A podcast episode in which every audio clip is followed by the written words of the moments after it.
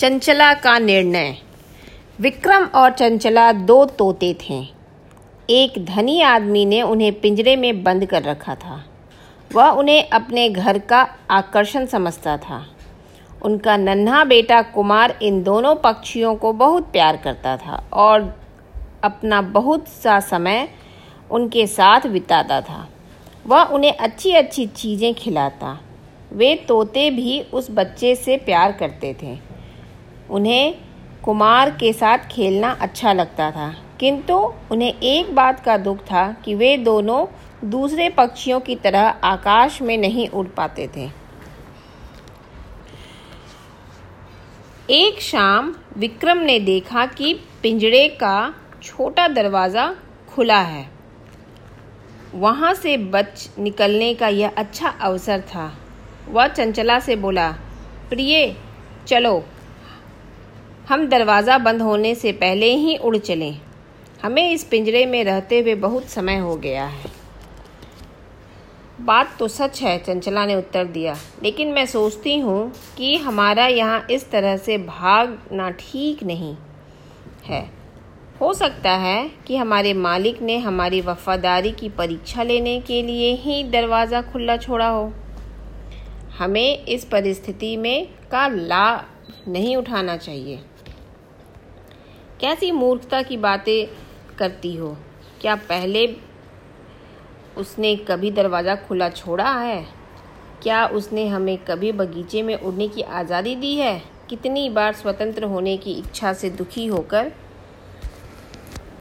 हमने अपने पंख फड़फड़ाए हैं। क्या उसने हमसे किसी तरह की सहानुभूति दिखाई है, चंचला? यह बात ठीक है कि उसने पहले कभी पिंजरे का दरवाज़ा खुला नहीं छोड़ा। चंचला सहमत थी, लेकिन मैंने उसे पिंजरे के पास खड़े होकर हमें स्नेह बड़ी दृष्टि से निहारते हुए देखा है। स्नेह? विक्रम चीखा।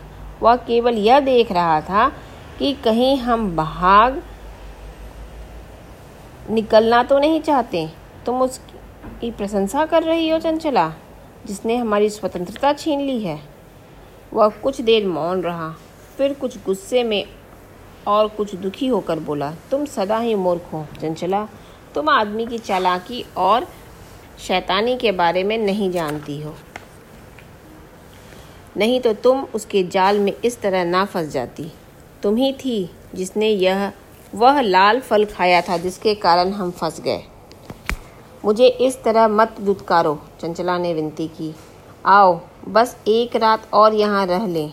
जब सुबह सवेरे मालिक हमारा खाना लेकर आएगा, तब हम उसके सामने यहाँ से उड़ चलेंगे। तुमसे अधिक मूर्ख और कोई नहीं हो सकता। हमें निकल भागने के का एक सुनहरा अवसर मिला है और तुम कहती हो कि सुबह तक का इंतज़ार करें। तब मालिक आएगा और झट से दरवाज़ा बंद कर लेगा। मैं अब और प्रतीक्षा नहीं कर सकता।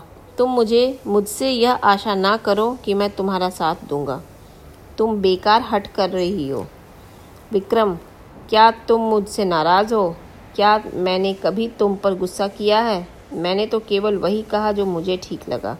मुझे आ, आशा थी कि तुम मेरी बात समझ सकोगे। अब विक्रम दुविधा में पड़ गया। वह उसे दुखी नहीं करना चाहता था। वह कुछ क्षण चुप रहा। फिर उसने नज़दीक जाकर बोला, एक दिन तुम मेरी बात पर यकीन करोगी। मनुष्यों पर विश्वास नहीं किया जा सकता, खासकर उन लोगों पर जो हमें पिंजरे में बंद रखते हैं। उस जीवन की बात सोचो जो हमने यहाँ आने से पहले बिताया था। हम स्वतंत्र थे, जहाँ चाहे वहाँ उड़ सकते थे।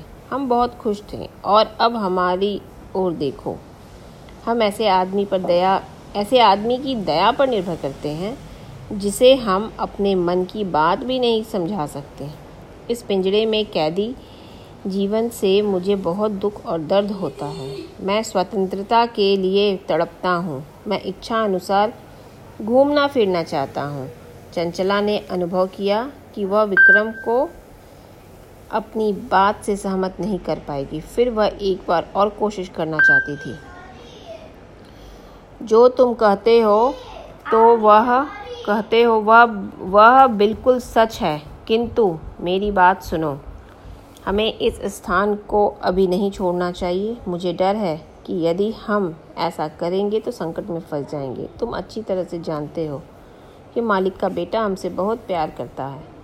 जब उसे पता चलेगा कि हम भाग निकले तो अब उसे बहुत दुख होगा। अब तक विक्रम का धीरज समाप्त हो गया था। वह गुस्से से चीख उठा। मैं तुम्हें अंतिम बार बता रहा हूँ। मैं इस क्षण, इसी क्षण जा रहा हूँ। तुम्हारी मूर्खतापूर्ण व्यवहार बहुत सहन कर लिया। अब तुम मुझसे कभी नहीं कह, देख, मुझे कभी नहीं देखोगी। तुम्हारे जैसा पक्षी हमारे जाति पर कलंक है। तुम यह कभी नहीं समझोगी कि कौन तुम्हारा मित्र है और कौन शत्रु। चंचला को भी क्रोध आ गया। उसने चीख कर कहा, तुम अच्छी अच्छी चीज़ें देखकर उसे पहचान नहीं सकते।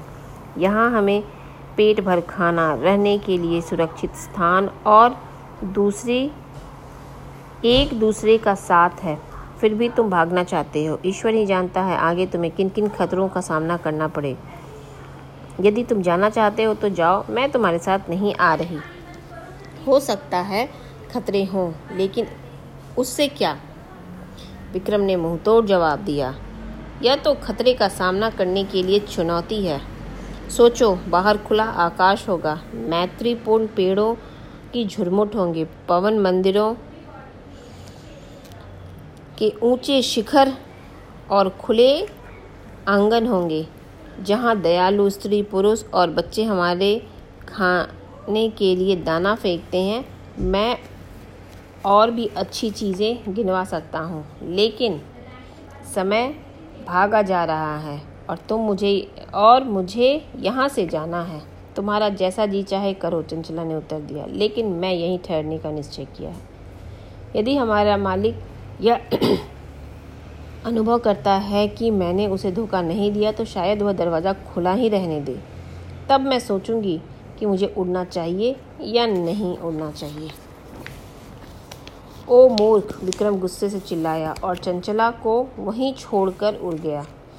रात के अंधेरे में विक्रम उड़ता गया। उसे पता नहीं चला कि वह कहाँ जा रहा है। थोड़ी देर बाद उसने सोचा, सुबह तक यहीं कहीं आराम करना ठीक होगा। वह उड़कर एक पेड़ की टहनी पर आराम से जा बैठा। विक्रम के लिए यह एक नए जीवन का आरंभ था।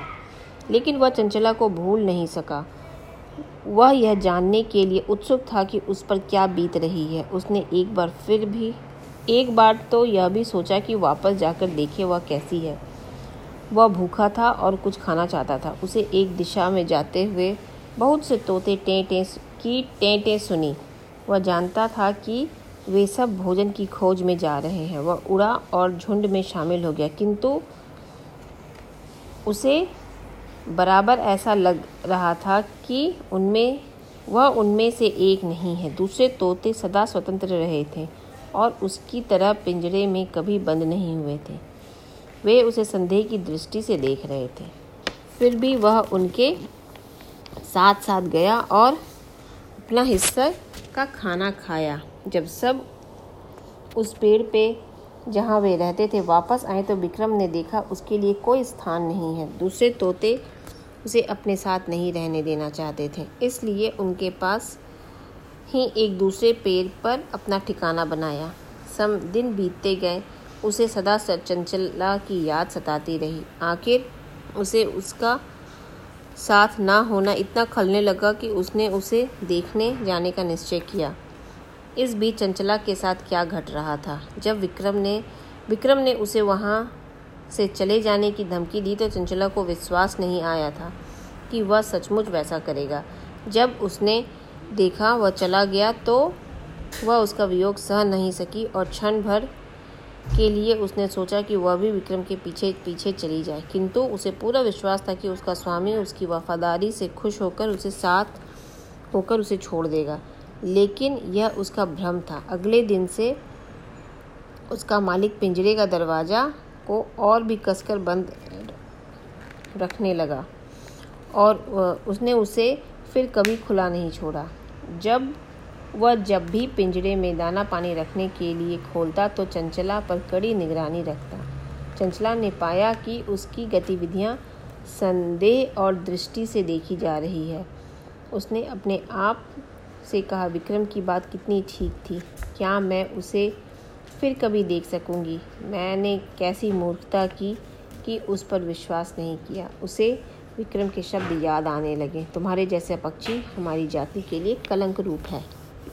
फिर एक दिन जब विक्रम को बगीचे के एक पेड़ के ऊपर बैठे देखा तो वह पेड़ पिंजरे से बहुत दूर नहीं था। उसने पूछा, प्रिय चंचला, तुम कैसी हो? तुम्हारे स्वामी ने क्या अभी तक तुम्हें नहीं छोड़ा? ओ विक्रम चंचला, चिल्ला उठी। मुझे खेद है कि जाने से पहले तुमने जो बात कही थी, मैंने उस पर विश्वास नहीं किया। अब लगता है तुम ठीक थे और मैं गलत थी। लेकिन अब मैं क्या करूँ? मुझे पता नहीं, चंचला। मैं बहुत अकेला महसूस करता हूँ। मुझे अफसोस है कि मैं तुम्हें छोड़कर चला गया।